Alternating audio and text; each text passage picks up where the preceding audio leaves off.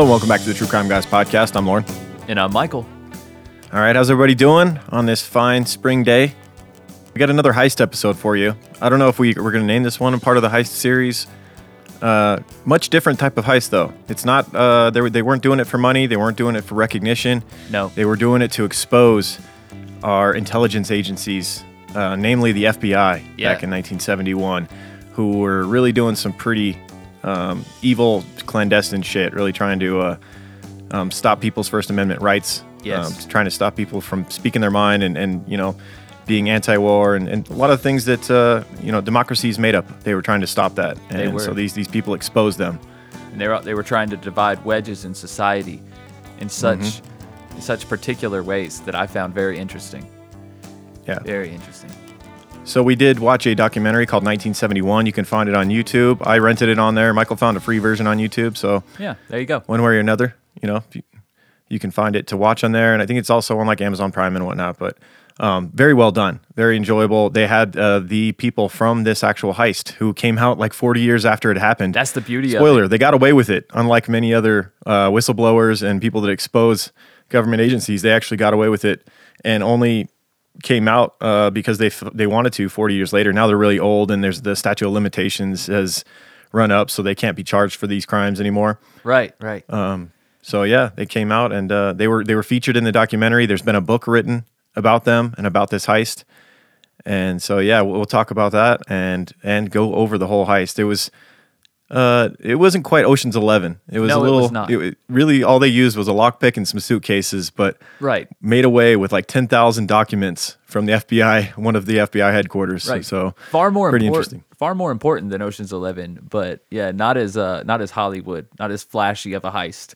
Not like uh Right. what was it Spat Spaggiari, Albert Spaggiari, the uh the Oh, French yeah, yeah, yeah. heistman. You know, he was more of a Right. showboat type heist. But these people didn't, like we said before, these people didn't do any of this for personal gain. They had everything to lose.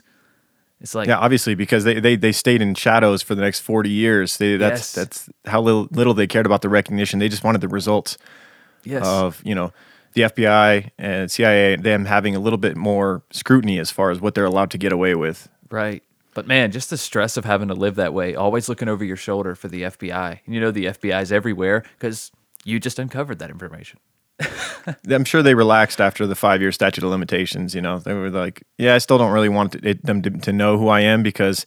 Who knows what the Fed will try to dig up on me and Right. Mm-hmm. arrest me for? Even though they can't charge me for this one, they could find something to get me with. So, Oh, I'm sure. you know but yeah and and uh, it, i can think of at least one couple in this that were a part of this heist they had a lot to lose because they had three children They And did. so they were taking a huge risk being a part of this but let's not give the whole story away Yeah, let's let's talk doing? about that after your intro All right. So at that time, uh, we had just within a few years gone through uh, the sort of peak of the civil rights movement, um, and many of the laws, like the Voting Rights Act, had been passed some years before, but the reality of uh, racial justice was still far from complete. Um, there were uh, the war in Vietnam was raging at that point in time. And so there were many, many people um, who were working for change in those areas in particular. There were four students killed at Kent State and two more killed at uh, at Jackson State, and uh, that really pushed me over the edge. That it, was it was time to do more than just uh, than just protest, than just march with a sign.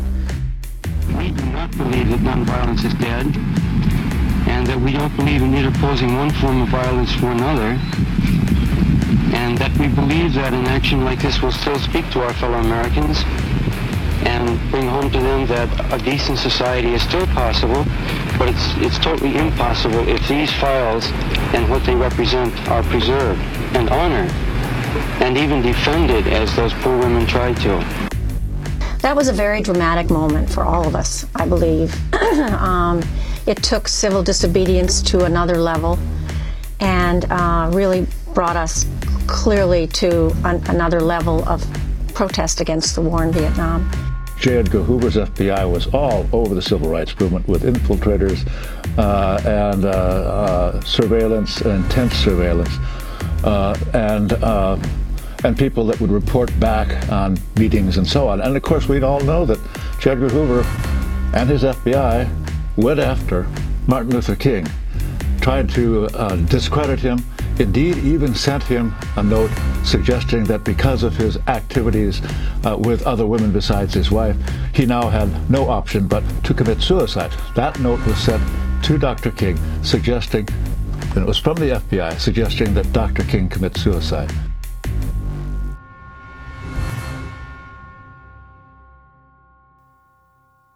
All right, our case this week is the Citizens Commission to investigate the FBI.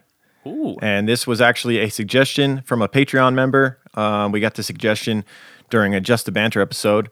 Uh, thank you to Aaron, Patreon member, who suggested this case. We were unaware of it. I don't think it's well known enough. You know, the it kind of should be lumped in there with the famous whistleblowers. You know, like WikiLeaks, should. the Pentagon Papers, Edward Snowden. It should be in that same conversation. And really, they were the first major case of this of exposing a Central Inte- Intelligence Agency or the FBI. You know, it- our our intelligence agencies that play a big role in our everyday life. Absolutely. As far as their surveillance of us, especially in, in modern times following 9 11. And I was a little bit ashamed that I didn't know about this case, to be honest. I'm like, wow, this is really important shit.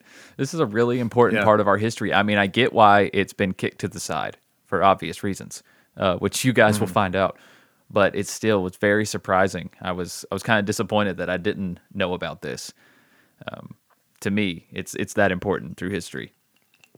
So, if you don't know, you'll knows by the end of this.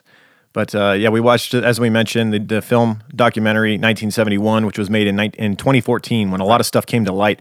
In 2014, the members of the uh, the the group, the Citizens Commission to investigate the FBI, a group of eight people, um, they came. They several of them, not all of them. One of them, uh, the leader of it, had unfortunately died the year prior in 2013.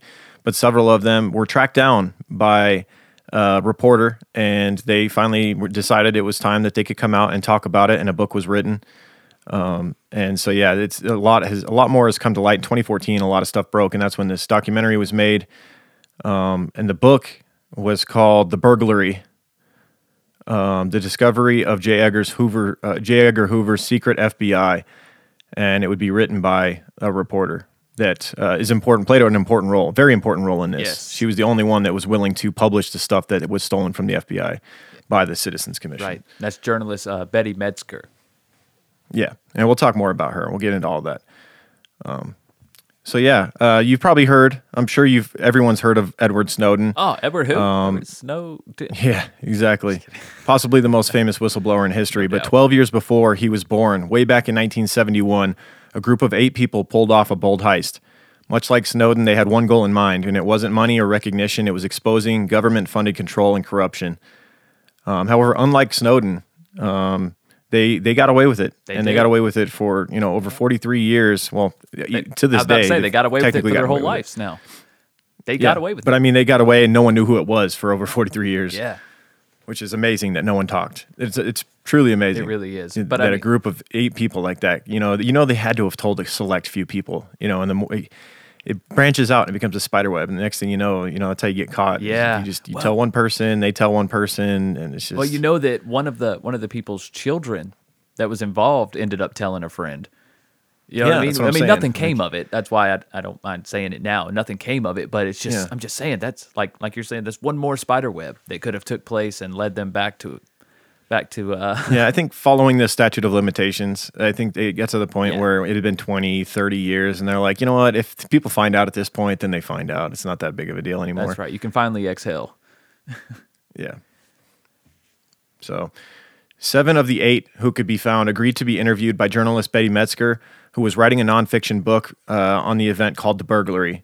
Um, and so, this whole thing, it started way back in 1970. There was obviously a lot of uh, division going on in our country. There was a lot of, um, there was a whole peace movement going on. There was an anti war movement with the Vietnam War going on Anti-draft. anti-draft movement big time and there was a group of course, civil that kind of spawned a, yeah spawned the idea for this heist within the, the leader when he heard about uh, this this dude Bill Davidon, who we'll talk a lot about. He heard about the Flower City conspiracy, which was another group of people who had done something similar to what this group did. On September 6, 1970, the offices of the Selective Service, FBI, and the U.S. Attorney were ransacked during the early hours of Sunday morning. The eight young people involved identified themselves as the Flower City conspiracy, and the FBI knew of their plans long before the break in. Detailed information coming from an existing wiretap on one of the members, all eight members of the conspiracy were convicted. So they went in there to destroy a bunch of draft cards. Right. Um, obviously, people were being drafted left and right to go fight in Vietnam, a war that many uh, in our society viewed as reckless and um, something we shouldn't have been involved in in the first place. And a lot of um, young people were dying because of it. Yes, they were. So whether you believe in it or not, um, was obviously a big movement against it. And the Flower City conspiracy opened the eyes of Bill Davidon, who was a professor of physics at Harvard College, Haverford College. Sorry, it's quite different. Yeah, a little bit. When you see it, though, you just immediately go yeah, to not that different in the timeline, no. But Right, yeah, right, yeah, right. In life. So Bill Davidon was a professor of physics at Haverford College and a fixture of anti-war protests in Philadelphia. He saw what the Flower City conspiracy group and uh, had done and figured he could do it better. If you could break into uh, the Selective Service FBI offices, right. and and just destroy draft cards, um, then you know he figured we could break in and steal documents and expose them. Right. I think the Flower City conspiracy was that nudge that they needed. They were like, "Holy shit! Yes. Like you can actually get was in eye-opening. to one of these places. You can mm-hmm. actually get in." You would think that it would just be 24-hour security, you know, armed guards at every entrance, every window, but apparently not in the 70s. It's well, it depended. I mean, because they had they had these little substations, if you will. They had little offices kind of all over the country. True, true. They had main headquarters, like they had a main headquarters not the FBI did in Philadelphia, and you weren't getting into that one. They realized that pretty quickly that that one was twenty four hour surveillance, security, the works. So yeah, as we mentioned, Bill Davidon, he he saw this as an opportunity. He figured, you know, he could do this, and rather than just destroying, you know, draft paperwork and whatnot, and trying to prevent people from being drafted in the war, they could they could actually try and break into the FBI offices and expose information. They knew they knew that there was a lot of fishy stuff going on. They knew that when, at these gatherings, these anti-war protests that they were doing, that there was a lot of uh, there was a lot of informants. There was a lot of a- agitators that were among them that were members of the FBI or people that the FBI had Right. hired to go in and, and kind of spoil their It was so funny. and they wanted to Expose It was so this. interesting the way that they said that they could pick the FBI agents out. They said that they were uh, what they call Oh, them, yeah. like hippies in progress or something like that. They were like combat boots. yeah, and and they were like just starting. they were like saying "kill the pigs" and all this and they were just starting to grow stubble, and their hair was just slightly long. yeah, I just love, I just love those yeah, right. descriptions. They didn't have that twenty-year hippie Right. commitment, you know, with the full yeah, beard. you're not all about it, man. I can tell. Look how short your hair is. Right. yeah. Yep. Yeah. So uh, Bill Davidon, um, he he saw that uh, th- this there was an opportunity here, and he decided it was time to um, put together a group of people. Um, Philadelphia, by the early 1970s, had become an epicenter of the peace movement, and Bill was frustrated that years of organized demonstrations seemed to have little have little impact. He and other activists like himself had also noticed an influx of FBI informants and agitators in their midst. Um, they believed that the FBI was spending countless dollars and time trying to divide and discredit their movement. Um, so he believed the only way to prove the Bureau was engaged in unconstitutional surveillance against anti war activists was to break into an FBI office and steal the incriminating records and, and then basically give them to um, journalists and to politicians, and hopefully somebody would publish this to the public so that everyone would see. Because at this time, this was a time where uh, there was very little uh, distrust in our federal ag- agencies, the FBI, the CIA. They, they were very well trusted Yeah, they were. At this time. There was like a, even a famous show that was that had been running for like ten years up until 1970, called the FBI. I think it was at least the documentary talked about it and showed a, a clip of this cheesy show. Yeah, it was basically like a like Oh. a crime detective show. and It was like two FBI agents solving crime. I Right. seen them uh, put like four rounds into a guy's chest at like from five feet away, Oh, and the guy the was little- still he had a little yeah, package and he's bomb. still like flopping around. and then they're both like looking at the bomb, and the guy's like, "Do it." He's like, "Do what, bro? I don't know Right. about, about-" like." He just pulls a wire off, like insane. but you know what's what's crazy about this whole case, man? when they decided like this is a great plan right you believe that the fbi is hiding things and you're like all we need to do to prove to everybody is just go into an office and steal incriminating records But how did you know that office had incriminating records? Like you took the biggest one of the biggest gamble of your life on like breaking into this office in hopes in Mm-hmm. hopes that you find incriminating things. Yes, they Did. I think they just had a hunch that there was just there was so much of it everywhere with the FBI because they were just so yeah. bold and no one was doing any kind of uh, checks and balances as far as they, they just had the kind of like unchecked power. Yeah. And they, they knew they just knew they knew if they could get their hands on enough files, no matter which office it was, that there would be incriminating stuff in there. They just knew Yeah. it. That makes sense. Um, and and look, I'm I think we should make it clear here. FBI, I think, does vastly more good than bad, and maybe I'm naive in that, but I th- I'd like to think they do a lot more stopping of, you know, things that could harm the general public than, and we won't know. We won't know the good that they do most of the time because it's it's classified information.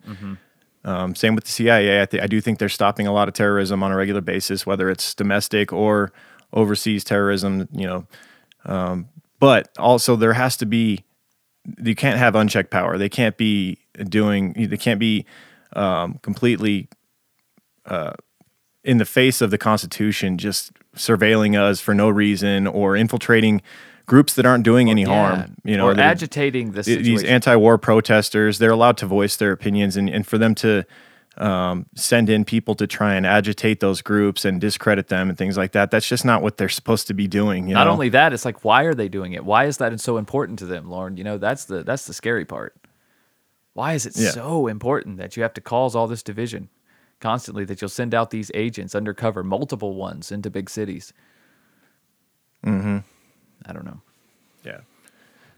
Yeah. So in the summer of 1970, months after President Nixon was announced uh, announced the United States invasion of Cambodia, um, Bill Davidon began assembling a team from a group of activists whose commitment and discretion he had come to trust. So this group of people that he knew for sure were not federal agents or informants. They had been in it for so long and they were so committed that he knew he could trust them.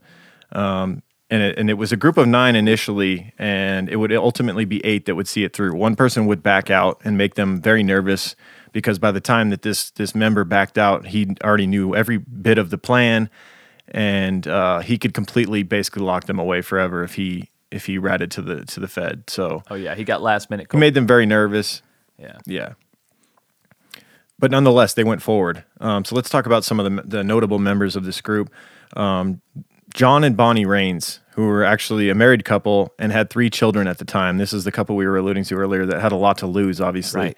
having young children. And they actually had to um, talk to, I think it was, was it John's It- brother? yes. They had to basically set up, a, set up a, a backup plan in case they were, in fact, uh, locked So- up for the rest of their lives So over you know this. that's two more people that were implemented in this plan. You know, I thought. Mm-hmm. about that later. I was like, oh damn, they know they knew too. So they had to carry that burden.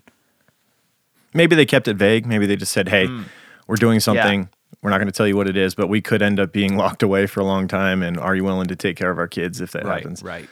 But still, though, knowing Give that plausible but deniability. still, even having to tell them that, and then knowing how th- the crime is perceived to the public later through the media, that was even sketchy. You know what Yeah. I'm saying? Any loose ends were with a crime of this caliber. Yeah. So this this the the, the Rainies. Um, let's talk about John John Rainey. Um, he had been a freedom rider and was on the famous bus ride in 1961, um, fighting against segregation. This bus that was burned. Uh, they drove through the South and they were basically using like whites only bathrooms and things like that. And they faced a lot of violence over that. The bus they were in was burned. They were badly beaten. The members that rode on this bus together, he was on that Yeah. bus. Um, and at the time that he joined this group uh, to do this this heist, he was a professor of religion at the te- at Temple University. Um, and uh, he had a quote in the documentary. He said, "I was ready to make a transition from nonviolent protest to nonviolent disruption." And he said he wanted to damage the war machine. That was his goal. It's a pretty badass quote. and his yeah and him and his wife were badass they man were.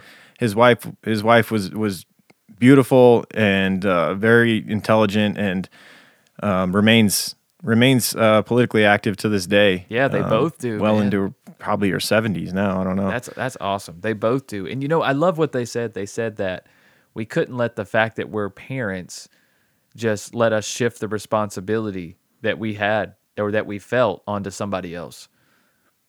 Yeah, they felt like it was a cop out for them to to bow out of it just because they were parents. Man, that hits hard, man. There's Yeah. like there's like people that like don't go out to dinner because they have kids. You know what I'm saying? their kids are now their kids are now adults and they talked in the documentary about how they had a little bit of resentment when they found this out years later they were like you know what if they had been put in prison what would my life had been like if i was raised by my uncle instead of my parents you know like we definitely had some resentment for a while but now we we understand yeah. it Yeah. you know? Get over that, kids. Your parents are heroes. Woulda, coulda, shoulda. You know what I'm saying? It worked out good. Damn. no, Right. but I, I understand that. I I can see how they could look at it Yeah. later. Yeah. And so another notable member was Keith Forsyth. Forsyth. Um, this this part's funny to me because it's kind of like a so cliche movie.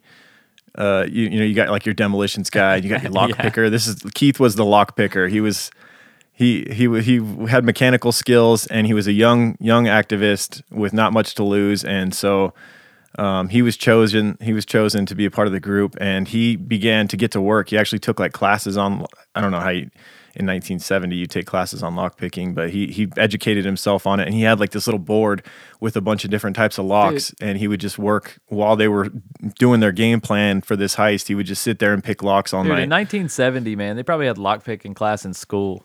They used to do all kinds of crazy shit in school back then, man. the stuff my dad tells me about, the stuff they used to do, I'm like, what? right I guess they realized they were teaching pe- kids too much. like, we got to dumb this Right. down a little bit, keep them into the reading, give them more Yeah. math.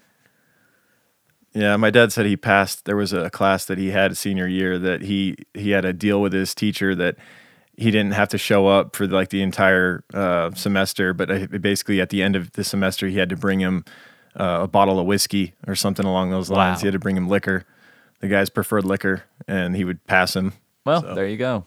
Two birds, one stone, right there. He's probably like a shop. There's a lot of that going on back in the day. Kids got kids also got uh, paddled and hit with the rulers and all that stuff, from what I've heard. Oh yeah, that definitely happened. That yeah, that was Mm-hmm. that was definitely common practice. Yep. So a few more members. We had Robert Williamson, who was uh, the recruiter of the group and an informal leader as well. Then you had Judi Feingold and Ralph Daniel, who came out last. They would later come clean as being members of the group, um, as well as two members that came out under alias names. So, yeah, I don't see any real benefit to to coming out. Um, you could come like I I understand the two that came out with alias names. It's like, yeah, we'll talk, but our name doesn't need to be made yeah, public. exactly, exactly. Yeah, I agree with that 100% because yeah, you may be out of the FBI's eye, but you still who knows what you still have in your possession. Like if you're part of that heist, you know the FBI's got to be thinking, Mm-hmm. well, they had thousands and thousands of pages. Only some of it surfaced. Like wh- where's the rest? Where who has it? Right. I mean, and you have to keep some, right? You have to keep some, Mm-hmm. something hidden underneath your floorboards or something. Yeah, some proof, Yeah. right? Look, this is an original document. Exactly. You got to have something. Yep. So the group was meeting uh, every night. They would actually meet at the Rainey's home. You know, so they, they said it was weird. Like we'd have these clandestine meetings, and it was in this family home. There's like kids, and Bonnie's making spaghetti and meatballs, and they're they're in the Right. basement planning out this raid of the FBI office. That that's how they stayed underneath, man. Everybody thought that was just a typical dinner party. You know, Yep. just some friends hanging out. That's really how they flew under the radar. I think it really helped. If they all, if any of them had like high profile positions, it, it wouldn't have worked. I really don't think so. Yeah, so the group concluded that it would be too risky to try and break into the FBI office in downtown Pennsylvania. That was like the main building, Right. the main FBI building in, in PA, and it was tightly, uh, tightly secured, twenty four hours. Um, the works security was was very tight and intense there. So they they started looking around and they realized that there was these little satellite offices all over, and there was actually one in Media, Pennsylvania, um, and it was actually just like one little single office in a an apartment building on the third floor of an apartment building across the street from the county courthouse. And so that when they just they started surveilling this building, and it was just an apartment building, so you could walk in and out the front doors and, and go up to the FBI office Right. and there was just a normal you know the first time they looked there was just a normal lock on the door um, still they couldn't be certain um, whether the office would have documents about the fbi surveillance of ward protesters or whether there was an alarm system in the Right. office so they spent months casing the building driving past it at all times of night and memorizing the routines of its residents. Quote, we knew when people came home from work, when their lights went out, when they went to bed, when they woke up in the morning, said John Raines. We were quite certain that we understood the nightly activities in and out of that building. So they, they spent very they spent months um, doing their due diligence and really mapping out a plan here. They had drawn up maps, um, and yeah, and they even ended up send, sending in Bonnie uh, to get a little bit more intel on the office itself. So um, it wasn't until Bonnie Ra- Raines got inside the office that the group grew confident that it could uh, that it didn't have a security system and that it did in fact have file cabinets filled with you know uh, potentially confidential information that they would love to expose. Right. So This was a great weeks plan. before the burglary. Yeah, this is this is very movie esque right here. They send in Bonnie, um, you know, under disguise as a college student. Weeks before the burglary, she visited the office posing as a Swarthmore College student, researching job opportunities for women at the FBI. Easy as that. So they dolled her up. You know, she already looked young. She already looked younger than she was. So they put her in some big glasses um, and like put you know would they have like a scarf on her and just kind of made her look like a college Right. student, whatever a 1970s college student And looks she like. She was tw- uh, 29 at this time. but easily could have passed for like Oh, 23. yeah, definitely. I think in the in the original uh, description that's given later of her, they said 25. They guessed 25. But when she showed up, Oh, they yeah, for yeah. sure thought she was 18, 19, like, you know, young because Mm-hmm. they wouldn't have known otherwise. They just put that 25 out there later because they're thinking she's got to be at least 25. Yeah, so she actually went to the went to this apartment building, went up to the third floor where the FBI office, and she had scheduled a meeting with uh, the agent that was that was at the office um, for her to sit down and do this interview. You know, on what it's like for what kind of opportunities there were in the FBI for women these days. And she actually sat down with the in the office for half an hour with this agent and got a good look around the place and pretended to be writing down information like she gave it down. Right. And when if the part I liked is when she got up, she made it a point to act like she accidentally got lost. She went, you know, down kind of the hallway of this office instead of out like right for the front door of it. And uh, she got a look that there was another door. She found out that there was, in fact, two doors. There was another door that led to the hallway Ah, uh, on the third Right. floor. And this would come to be very, very vital information because uh, they were kind of thrown for a loop on the night of the heist when they found out that there was a different lock on the door than there there had been prior, and it was not pickable. do you think they? Uh, you think that was just out of paranoia? They changed it after her visit, like just in case. Yeah, I don't know. It is weird, right? It's weird that they chose to change Mm-hmm. it. So the group were all set. They were convinced that they could make this they could make this work and they picked a specific night which they thought might give them an extra advantage, the advantage of distraction. They chose Monday, March 8th, 1971, which happened to be the night of the fight of the century between Muhammad Ali and Joe Frazier. Perfect. The fight was widely regarded as the biggest boxing match in history and arguably the single most anticipated and hyped sporting event ever.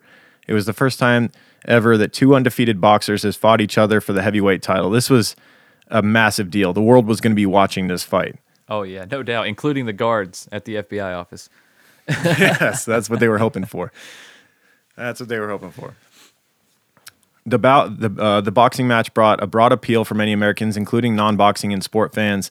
Um, Ali had become a symbol for the. left. that's the kind of the irony of this too. Is it was a very politically charged fight because you had on the on opposite ends of the spectrum with the two boxers. You had Ali, who was a symbol for the left wing anti-establishment movement. He obviously um, refused to go to. He he. I think I think he either like burned his draft card or something. He refused to go to Vietnam even though he was drafted and he actually spent time in jail and lost like a valuable time of his fight Right. career over it. And then you had Frazier who had been adopted by a conservative pro-war movement. Um, so they were on opposite ends uh, idealistically uh, as well. It was perfect, So man. it's kind of ir- ironic that they chose that night for that reason as well. I can't believe- However, Frazier w- would win the fight in a 15-round unanimous decision, um, but it was the first of a trilogy, followed by two rematches, both won by Muhammad Ali. So Yeah, but there's like conspiracies around those two fights as well. There's yeah, there's a lot of shit around those, especially that which one's the uh, rematches? I think especially Or the, final one, the whole that trilogy? Frazier throw through the match. Mm. You know, because it, if you fight once, right, and one guy wins, it only makes sense let the other guy win the next time, right? Now, now it's Yeah, yeah. one on one. Now we got to have a tiebreaker, and who better than the the fighter of the people. Ali, let the people have this, right? Let them feel like they won this because this doesn't matter to their rights or to their freedoms. You know what I'm saying? I don't know. I may it may just be. Yeah, I'm not. I'm not a big uh, boxing history aficionado, yeah. so I don't know. I, okay. yeah, that that's just too far back. I I do, I do definitely remember watching like Mike Tyson in the '90s and stuff. Right, right. But yeah, I, do, I don't go back and watch those old '70s boxing matches too I often. got you. Yeah, me either. So But I'm just talking about. yeah, nonetheless, while the world was watching this this much anticipated boxing match, Keith Forsyth made his way unabated to the FBI office on the third floor of the apartment building, um, attempting to gain entry. Um, he he had it, you know, he had it in his mind that it was going to be no problem to pick that lock. It was just a matter of getting to the office door without being seen. Um, and once he got there, he realized that he was sadly mistaken that they had changed the lock. Upon arriving arriving at room 203, which was the FBI office, he discovered that the FBI had installed a lock on the main door that he could not pick. It was a circular keyhole, much like you see on a bike lock, the circle with the little Yep. line on top. Looks like a little Um, power symbol. And almost. that's yeah, yeah, exactly, yeah. Um, after calling Bill Davidson, Davidon, uh, Davidon from a payphone with the bad news, so he he kind of like was like, "Shit, this ain't gonna work," and he ran down to a payphone and called the boss, Bill, the master, the master planner of this whole scheme, and, and let him know the bad news. They decided that uh, you know they would talk to Bonnie because she she was there in the office, and they, she told him, you know what, there was another door in that office that she spotted when she pretended like she got lost, Right. and um, the door was on that same floor. So I picture I picturing like a hotel floor. You know, you got doors on Yeah. each side, and I think that there was two doors next to each other, and you wouldn't think that the other door was part of the same office, but it connected, and they had like a file cabinet in front of this other door. It was blocked by a file cabinet, but she could tell that there was a door Ah. There. But it was locked as And well. so she- but it didn't have one of these updated. yes, it was locked, but it didn't have the it didn't have the circular lock. It just had a normal Right. keyhole. Right. Yeah, so Keith went back up, went to the other door, uh, picked it, and began to try and open the door. And he discovered that there was actually a deadbolt on it as a well, bitch. and the deadbolt was locked. so he then resorted to using a crowbar um, to pry the door open, and then he had the file cabinet in front of the door as well. So he had to nudge little by little, and he actually said, at least the documentary would lead you to believe that there, the boxing match was being listened to um, by uh, like the building's uh, The manager. what they say it It's was like like, the the, maintenance the manager, manager of the yeah. building. Yeah, he was below on the floor below, listening loudly to the so loud on the TV that he could actually hear the boxing match going on, and he timed pushing uh, uh, his pry and breaking the door open. He he timed it to where there was like the crowd going crazy on the TV. I don't know if that was just kind of played up to make it a little bit more interesting for the documentary. I don't know. I feel like that's kind of common sense if you're in that situation. well, of course, but it just man, it's just almost too perfect, Well, right? It is. But this dude, gotta give this guy some credit. He's got some damn balls of steel to sit there in an FBI office that long, prying that door open. Yeah. I mean, five minutes. That's yeah, because if he had just pushed really hard, he would have knocked the file cabinet Right. over, making a huge crashing sound and for sure blowing their cover. you know, that must have felt like an eternity, man. And you know it. Mm-hmm. yeah, he's just nudging inch by inch until he could squeeze through. Oh my god, it's nerve wracking as hell. He said, he said, yeah, it was, it was, it was a tense situation. I was like, yeah, right. You fucking sweating bullets, boy, when you got out there. I know it. Right. Yeah. So he he finally did squeeze his way through. He unlocked the main door to the office and gave word to the group who arrived with a bunch of I think they had like 10 suitcases. They were each carrying like two in each hand. Um, quote, I knew we'd find things in that office that were not not only immoral but probably illegal, said Keith Forsyth. So they they gain entry. There's I think there was two big file cabinets, and after packaging up the documents into suitcases, they piled into getaway cars and rendezvoused at a farmhouse to sort through what they had stolen. And this is party time. They've they've pulled it off, and now they get that just that's like Christmas times ten. Like what do we have I here? know. You know, you're opening those suitcases and going You through the files. stay you're like, all Holy night. shit! What do we freaking got? looking through that shit. Yeah, and they're having moments where like one of them will just yell out like, "Holy shit! You got to see this!" Yeah. often. Yeah. Yeah, and to their relief, they soon discovered that the bulk of it was hard evidence of the FBI spying on political groups, um, things that uh, that went beyond their scopes of what they were supposed to do, be able to do according to the Constitution. You know, like First Amendment, they were breaking many First Amendment laws and things like that. Um, identifying themselves as the Citizens Commission to investigate the FBI, the burglars sent select documents to several newspaper reporters and politicians, most of which being afraid of the FBI hand delivered the documents back to the FBI headquarters. They were almost they almost did this all for nothing. Honestly, there was only one reporter that they sent this to. They sent it to like I think they sent it to five different Yeah. people that were either heads of they were either high up in a um, in uh, like newspaper companies uh, like the New York Times and the Washington Post things like that. They were high up uh, reporters Yeah. there. They were sending these to, or even politicians, and only one actually uh, decided it would be okay to, to publish these or had the balls to do it. Right or felt like they had the responsibility maybe Yeah, Betty Medsger. Betty Medsger at the Washington Post, uh, who worked at the Washington Post at the time, was one of the five people selected by the group to receive the files, and she was the only recipient who did not return the files back to the FBI. Right. There was a lot of fear of the FBI, even um, like the president. You know, during this time, the FBI had so much power. They they they were almost like a mob. Like They- even like high up ranking members of of, uh, of the government at the time were afraid of the FBI. yeah they were scary they were mysterious Yeah, if the president tried to do anything to diminish the FBI's power, they would just dig up some dirt on him. yeah that's how it plant that works. shit or have them assassinated Right? Yeah, exactly. But yeah, after uh, this article was posted, though, then other newspapers were like, "Oh, okay, she's already did it." So, like, we Yeah, yeah, yeah, do it yeah. now, right? It'd be a shame. Like, I mean, it's it's already happened. It'd Be ashamed to miss out on these these uh you know I, I would say ratings or whatever they they would use to measure their success Yeah. back in the day, newspaper sales or Newspaper whatever it was. Yeah, that's going through the roof. Yeah. Yeah. So it was the first time a journalist received secret government files from people outside of the government as opposed to whistleblowers who had stolen the files. So yeah, this is this is not a, an insider, you know, turning against the, the organization they work for. This is people who actually broken in and stolen these files firsthand. Um, so two weeks after the burglary, Miss Medsger wrote the first article based on the files after the Nixon administration tried to unsuccessfully get the Post to return the documents. So she said, "No, I think I'm going to go ahead and publish them." I think I'm gonna hold on to two weeks after the burglary, yeah, two weeks after the burglary, Miss Medsger wrote the first article based on the files. Um, other organiz- news organizations, as you mentioned, uh, that had received the documents, including the New York Times, followed with their own reports. How brave! Uh, Miss Medsger's article article highlighted a 1970 memorandum that offered a glimpse into Hoover's obsession with snuffing out dissent. The document urged agents to step up their interviews of anti-war activists and members of dissent, dissident groups. Um, it will enhance the paranoia uh, endemic in these circles and will further serve to get the point across that the F- there's an FBI agent behind every mailbox. So they were trying to incite just complete paranoia within these groups of dissenters that would, you know, lead them to believe that they were they should fear that they're going to be arrested at any given moment. That, that there's FBI agents everywhere. That the person you're talking to at this at this uh, protest, you know, you don't know if they, they started to not trust each other. You know, everyone that was going to these protests and stuff because they didn't know who was an FBI agent and who wasn't. That was their goal oh yeah, was to incite that yeah, kind of fear. mental warfare right there. That's that's tough to battle.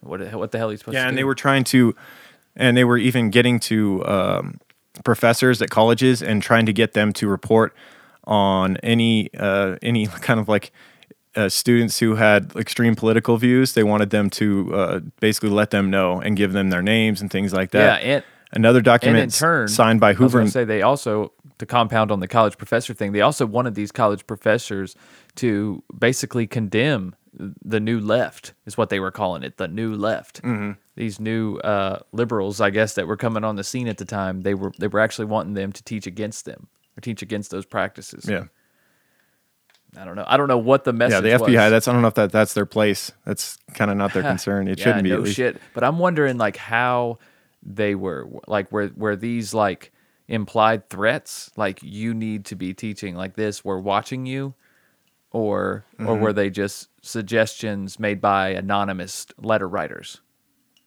you know concerned parents if you will or something like that Yeah. That they would like to do Yeah. that. They they were doing the same thing to Martin Luther King, sending his wife anonymous letters basically telling him to kill himself. Um, that was that was exposed as well. Yes. Pretty pretty Yep. crazy. and they gave him a timeline they told him he had 34 days to kill himself Yeah, because that was when he was going to get the Nobel That's Peace right. Prize, and they before he did before he got that received that prize, they wanted him to.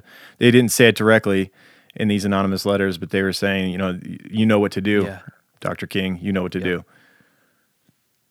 Another document signed by Hoover himself revealed widespread FBI surveillance of black co- uh, black student groups on college campuses, and the FBI had up to 200 agents working on this case once they had been exposed. Once when you know the, this got even more crazy as far as like the, the FBI's heat trying to find whoever had done this heist because once once the records were exposed, it was like they were caught with their pants down, and now they they the only thing the only way they could get power back is to capture this group and punish them with the full extent of the law, so they could get some sort of you know respect back. I guess. Yeah, and fear. At least make an example out of them so that no one else would try to do this again. Right.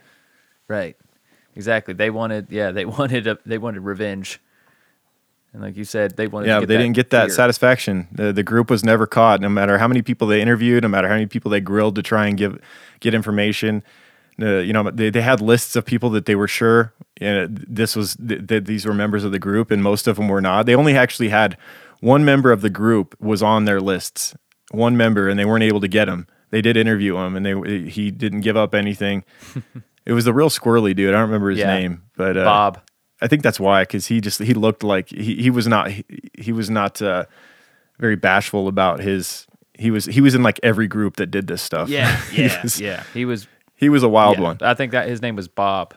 Bob something. Yeah. Bob Williamson. Bob was Something. crazy. Yeah. Yeah. He had a crazy life. Yeah. Um, so yeah, the document that would have the biggest impact on the reigning of the FBI's domestic spying activities was an internal routing slip dated 1968 bearing a mysterious word COINTELPRO. And initially, you know, the media didn't really know what to make of it. They didn't read too much into that word COINTELPRO. Um, neither neither the media burglars nor the reporters who received the documents understood the meaning of the term, and it was not until several years later when NBC News reporter Carl Stern obtained more files from the FBI under the Freedom of Information Act that the details of COINTELPRO, shorthand for counterintelligence program, were revealed. Since 1956, the FBI had carried out an expansive campaign to spy on civil rights leaders, political organizers, and suspected communists, and had tried to slow distrust among protest groups. Oh, to sow disru- distrust among protest groups. So they were they were trying to divide and conquer essentially these these protest groups. Right. What everyone suspects that they're doing. You know? And it, Mm-hmm. still happening. Still happening now. You see those crazy accounts on Instagram where if you if you see this per, if you see any people in your feed that's just constantly posting like extremely divisive stuff, check that shit out cuz it's probably I don't know. It might be a Russian account. Might be a Russian bot, right? Or or an FBI agent. I feel like that's how Yeah. they're infiltrating us now. I mean, I That's think it is part of the way. FBI's job to keep an eye on on all political politically uh, motivated Right, but groups, not to throw you know, gas on even the fire, protesters, though. things like that. Yeah, to know what's going on, to keep an eye on them, but to to infiltrate and try to divide and to try and uh, and, and really to agitate and make them make their make them look like their groups are doing things that they're not when it was their own um, agents doing Yeah. these things. Yeah, that's fucked up. Yeah. Um, so, among the details was a blackmail letter FBI agents had sent anonymously to the Reverend Dr. Uh, Dr. Martin Luther King, threatening to expose his extramarital affairs if he did not commit suicide. "Quote: It wasn't just spying on Americans," said Loch K. Johnson, then uh, then professor of public and internal international affairs at the University of Georgia. The intent of COINTELPRO was to destroy lives and ruin reputations. So they, they- basically, the whole point is they were going beyond their scope of what they were allowed to do, and, and they were doing it with immunity for way too long, and they needed to be exposed. And and that's what happened because it just they were their power was unchecked for far too long, and they were they were going beyond what our constitution allows them to do. Absolutely. This had to be done. And if it wasn't them, it would have been somebody else. You know, it Mm-hmm. was building up to that point. And the longer it would have went, the more confident the FBI would have gotten. I mean, look at that. Look at this shit that they were keeping in that little tiny office in Media, in Media, Pennsylvania. That's Right. it's insane. Yeah, yeah, it makes you wonder what was at the main office in in Philadelphia, yeah, right? It does. a lot. They're keeping this shit Oh in those little file cabinets in an apartment building. Right. You're you're keeping the fact that you tried to get Martin Luther King to commit suicide in a par- in an apartment building in Media, Pennsylvania. But of course, maybe that is the whole plan. Maybe that is where they keep the most important documents is in the small places. Yeah, if that's so, then at least put the documents in a safe or something within the the, the office. Oh, yeah. instead of just in a normal file cabinet with no lock on it. Well, I'm sure they figured that out by now. yeah, yeah. This is definitely there. There was a lot of changes made following. Oh this. yeah. Yeah. So, um, Senator Church's investigation in the mid 1970s in 1975 revealed still more about the extent of the decades of FBI abuse and led to greater congressional oversight of the FBI and other American intelligence uh, agencies. That's all. You just need some oversight. You know, you just can't do whatever you want. Like the CIA, CIA had been running rampant with their crazy programs as well for a long time through the 60s and 70s, Right. experimenting on people unknowingly, doing all kinds of shit like that. Yeah. So there's got to be checks and balances for everything, man. Yeah. You got to work within the laws and within the Constitution. So the church committee's final report about domestic surveillance was blunt. Quote, too many people have been spied upon by too many government agencies and too much information has been collected. By the time the committee released its report, uh, J. Edgar Hoover was dead and the empire he had built at the FBI was steadily being dismantled. Uh, now, obviously, it's still around today and, and still Right. plays a major role um, in in the U.S. Um, the the roughly 200 agents he had assigned to investigate the Media burglary came back empty-handed, and the FBI closed the case on March 11th, 1976, three days after the statute of limitations for burglary charges had expired. And so the group had ostensibly That's gotten away with it. That that many people Um, got away with such a high profile crime when 200 agents were assigned to investigate it. I know, right? Maybe maybe if they had uh, uh, spent less time investigating, you know, hippies and uh, trying to infiltrate and break apart their peace movements and stuff, they'd have been a little bit better at investigating true crimes, you know, real things that have, real burglaries and stuff but that have been going on. is you narrowed it down to the to the Philadelphia area, and you still couldn't find them. It's not like they were going all over the the U.S. Even they were just in Yeah. Philly. Yeah, I mean, without members of the group talking, which they kind of went their separate ways and stayed and just went back to their normal lives. Yeah. you know. Um, without them talking, they had nothing because they were very careful. They wore gloves throughout the whole entire process. Uh, they got close with the Xerox Yes, machines. that's how they narrowed it down to the area. Um, so the group, yeah, they they they didn't realize that there was like a fingerprint to each Xerox machine that could lead you back to. They could find out which which Xerox machine uh, had printed out the copies that they had Mm-hmm. sent to the reporters, and they got very close to catching them with that, but they didn't quite get quite. them. Didn't they? Uh, didn't they alter like the drum or something on the uh, Xerox machine? Apparently, there was a way to like, s- yeah, Did because they? one of the guys worked at a place and his Xerox machines got tested first. And then they he knew that they were going to be headed Mm-hmm. to the other branch where the Xerox machine that they actually used was at. So he called his friend there and Oh, yes, they got a said- tip off. Well, I mean, they came to one of their one of the guys' works. So he saw them there. Yep. So yeah, they tipped him off, and then I think they uh, scarred up that drum of the other Xerox machine, and that's how. So they actually had to take some action there, or they would have been able to narrow it down to that exact building. Then it would have got real intense. Right. So, yeah. but they did note before they even uh, started searching Xerox machines in that area, they knew from Xerox Corporation that, that it was sold in the Philadelphia area. So that's how that's how they knew to narrow it down there. Yeah. So yeah, they came close with the Xeroxes, but didn't they never did catch them. Um, and with these these events that had taken place, and with the new exposure that the FBI's corruption had been given, now uh, Michael P. Kortan, a spokesperson for the FBI, said that quote a number of events during that era, including the Media burglary, contributed to changes how the FBI identified and addressed domestic security threats, leading to the reform of the FBI's intelligence policies and practices and creation of investiga- investigative guidelines by the Department of Justice. So yeah, the D- the DOJ, which oversees the FBI, weren't doing enough, and that changed following this. And they, they just needed more guidance. They need more guidelines from the DO- DOJ. Um, so f- following the, church, the church committee hearings, there seems to have been a loosening of intelligence agencies spying on in, and interventions in activism for a while. They had a nice Yeah. run, I think. Um, They laid off for a little while. You know, uh, from 1975 um, all the way up until 2001. There was a much uh, much uh, looser grip as far as the surveillance of the general Right. public and the intervention in um, political groups and things like that until Right, as 9 far as we 11. know. And then we had the Patriot Act signed by George Bush, which gave those agencies, you know, greater power once again. And that's where you see like Edward Snowden and Julian Assange come out and whistleblow about all of the uh, pervasive um, spying on the American citizens that Right. had been going on again through the 2000s. So, uh, to wrap this thing up, in 2014, several of the members decided to end their silence thanks to a book called The Burglary, written by Betty Medsger, the former reporter from the Washington Post, the the woman with brass balls who decided to, you know, actually do something with these files that were given to her. Um, she spent years sifting through the FBI's case file and persuaded five of the eight men and women who participated in the break-in to end their silence. I think she was if I if not if I'm not mistaken, she spent the you know the latter years of her life um, after retiring from like you know working for Yeah. the newspaper and stuff uh, to write this book, and she started sitting down with and interviewing people that she might they were activists during the time, and I think the I want to say the Rainies. She sat down with them to inter- and she didn't know that they were members, and they basically told her like, "Look, we were the members," and then they they gave her.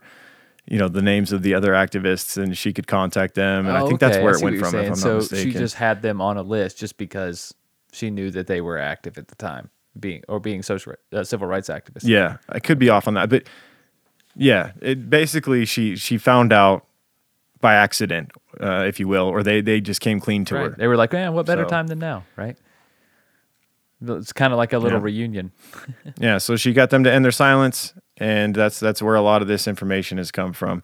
John and Bonnie Raines say that they know some people will criticize them for taking part in something like that. If they had been caught and convicted, might have uh, it might have separated them from their children um, for most of their lives. But they insist they would never have joined the team of burglars had they not been convinced that they would get away with it. "Quote: It looks like we were terribly reckless people," Mr. Raines said. Uh, but there was absolutely no one in Washington, senators, congressmen, even the president, who dared hold J. Edgar Hoover to accountability. It became pretty obvious to us, he said, that if we don't do it, nobody will. That's that says it perfectly. Like like we said, everybody was so afraid of the FBI at that time.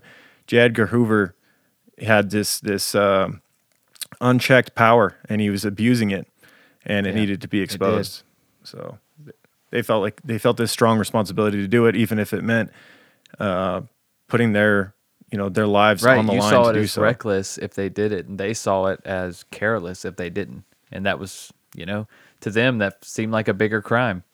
It's like you're just being apathetic. You're you're Mm-hmm. talking all their life's work up until this point would be would have been for nothing. You know, all all the marching, all the civil rights work, and all that stuff, and then you're gonna and then you're gonna just let this slide. You have a chance to to make the biggest impact. You know, Yeah. Yeah. Keith Keith Forsyth said it best. He said, quote, when you talk to people outside the movement about what the FBI was doing, nobody wanted to believe it. There was only one way to convince people that it was true, and that was to get it in their handwriting. So to get the hard the cold hard proof, their written files. There was no way of no way around it. Um, if you got your hands on those That's files it. and exposed them, uh, much like many uh, modern day whistleblowers have done, then then they can't backpedal. There's not much they can say. They That's just have to right. come clean. So Man, Keith Forsyth, man. Like we said, the, he was the lock pick, right? Oh. Yeah, man. He had some balls Yeah, steal Keith. as well. You know, he probably he probably wish he had some oh my guy in there while he was pushing that door open, man. You know, you know he was sweating in that suit. Yeah, you know he was sweating when he was pushing, uh, fucking cracking he was. those locks. If he had had some oh my guy, it'd have been a lot better. Oh my guy Right. is an innovative, all-natural deodorant, fragrance, and beard oil company specializing in paraben and aluminum-free products. Their innovative line of deodorants inhibit the growth of odor-causing bacteria while maintaining effectiveness. At Oh My Gaia, they use only all-natural, paraben, and aluminum-free organic ingredients. Guys, there's tons of scents to choose from at Oh My Gaia, and there's probably new scents that I'm not even mentioning in this ad on the website right now. But a few are vanilla, cherry almond, sandalwood, lavender, lemongrass, Egyptian musk, coconut, dreamsicle, leather, lumberjack, honeysuckle, fireside, uh, bergamot amber, Idaho, pear, and we have our very own scent called True Crime Pine. that has our old school podcast logo on there, the very first one we started with, the old Mugshots logo. It's uh, decidedly unisex scent, and if you don't know what to get, maybe that's a great place to start. And maybe uh, they could send you a few samples of some things and you could try in the future. But because you guys are True Crime Guys listeners, you can use the word creeper for 15% off. That's C R E E P E R for 15% off your order at shop underscore oh my Gaia on Instagram or at ohmygaia.com. O H M Y G A I A com. Do it, guys. Won't regret it. Do it. We actually got an email uh, from a listener Yep. today talking about how much they loved Oh My Gaia and how they could not believe they waited so long. And we was like, we've been telling you. We've been telling you for a while. Mm-hmm. For years. four years now. You've been walking Right. around with them sticky pits, Right. not believing us. and you could have a jar of Oh My Gaia on your dresser to freshen yourself up every morning, Mm-hmm. not put aluminum in your pits. Mm, it's a shame. Mm-hmm. All right. Well, I want to give uh, a thank a thanks and a quick shout out to those of you that have gone and rated and reviewed the show this past week. Uh, we got Kirby in the United States said love it five stars love the show guys also love the banter it has become my favorite podcast. Then we got Clyde Clyde's Mm-hmm. Bon in the U.S. said addicted five stars love this podcast easy Right and fun to listen you. to all day thank you. We got Chassis Baby in Canada said five stars. Hey guys, love your podcast. Lis- Listening to Dear Zachary, wanted to let you know how to say Newfoundland. You say it like understand. Also, this case devastated our province. Yes. Uh, you say it like understand. Understand. I don't, Newfoundland. you say it. like Newfoundland, right? You say it like, Like understand. Newf- I don't know what you mean. Newfoundland. Isn't it Newfoundland? I thought it was Newfoundland. That's not how you say it. Understand. How's that sound? That doesn't sound like it at all. I'm joking. Yeah. Whatever, we're done. Uh, then we got Cami House in Canada said, "Hey, five stars, guys. What's up? Cami Right here on. from Sylvan Lake, AB, uh, Alberta, Canada. Whoop whoop. Love the podcast. You guys kill me with your humor. One episode a week is definitely not enough for me. You're one of my faves. Keep doing what you're doing. Peace. Thank you all for for taking the time to do that. We do appreciate it. Um, it, it keeps us motivated seeing that you guys are still loving the show out there. So yeah, if you haven't done that, go and rate and review. Even if you don't want to write anything, just put in five, click five stars and uh, put some fire emojis or something. You have to write something in the details section so that we can actually give you a shout out. Otherwise, it just shows up as a as a number instead of an actual review. But we appreciate that as well. You're not just a number to us. No, neither are the patrons. The patrons Oh, absolutely not. uh, over at patreon.com slash true crime guys. Uh, we enjoy you guys so much. We've been enjoying all of your questions and topics to talk about on Just the Banter, a show that we do once a week, uh, Yes, just for Patreon Friday. members. $5 and up. Two bucks a month gets you access to all of our premium episodes. The once a month episode that's not on the main feed, that's just Mm-hmm. for patrons. Two bucks a month gets you access to that. Um, and five bucks a month and up gets you just the banter and a very prestigious gold creep band sticker. So if you can't get enough of our show, go over there to patreon.com slash true guys. Throw us a few bucks and you get a ton of stuff, man. There's hundreds of episodes and Oh, recordings man. on there. So much There's- stuff. we probably have as much on Patreon, if not more, than on the free platform now. I think so, yeah. Between all the different shows you've done on there. Um, Yeah. Your whole The Higher outtakes. series is on there. Right. All of our and then premium, with just the banter.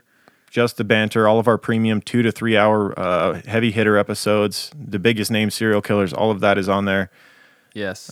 So yeah, There's there's an extensive catalog on there, guys. So make sure you Mm-hmm. check that out.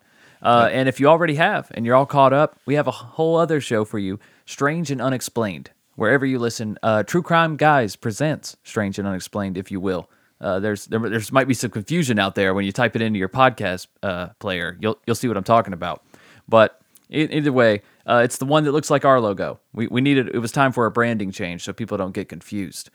But uh, Strange and Unexplained. If you guys type True Crime Guys into your podcast player, it should come up. It's where we focus on unsolved missing persons and just strange cases. Um, I break down the case for you, give you the facts, give you a little speculation, and Lauren likes to come in at the end with his version of the story as well. And then, you know, we get to compare, and you also get multiple takes of the story. So, Strange and Unexplained, guys, wherever you listen. All right. All right, does that do it? Everything is down in the bottom of the episode in the description. All the links to our merch, um, our sources. Uh, Yes. There was a great New York Times article for this case that we used Um, is we paired that along with the uh, the documentary 1971. So yeah, check out our sources down there at the bottom if you want to know more about this case. Um, and all of our merch and sponsors, whatever else is down there, um, anything right. you want. So, Patreon as well. yep, yep, links to everything down there, and uh, that about does it. We'll see you guys next week. Yep. Keep creeping. True crime guys in the desert, we like a mirage. It's okay if you clicked on us cause you thought we was True Crime Garage. Now we ain't mad at you. Sit down, let us talk at you. I'm talking to the creeper army. We out here making murder, get murder, get murder. True crime guys in the desert, we like a mirage. It's okay if you clicked on us cause you thought we was True Crime Garage. Now we ain't mad at you. Sit down, let us talk at you. I'm talking to the creeper army. We out here making murder charming.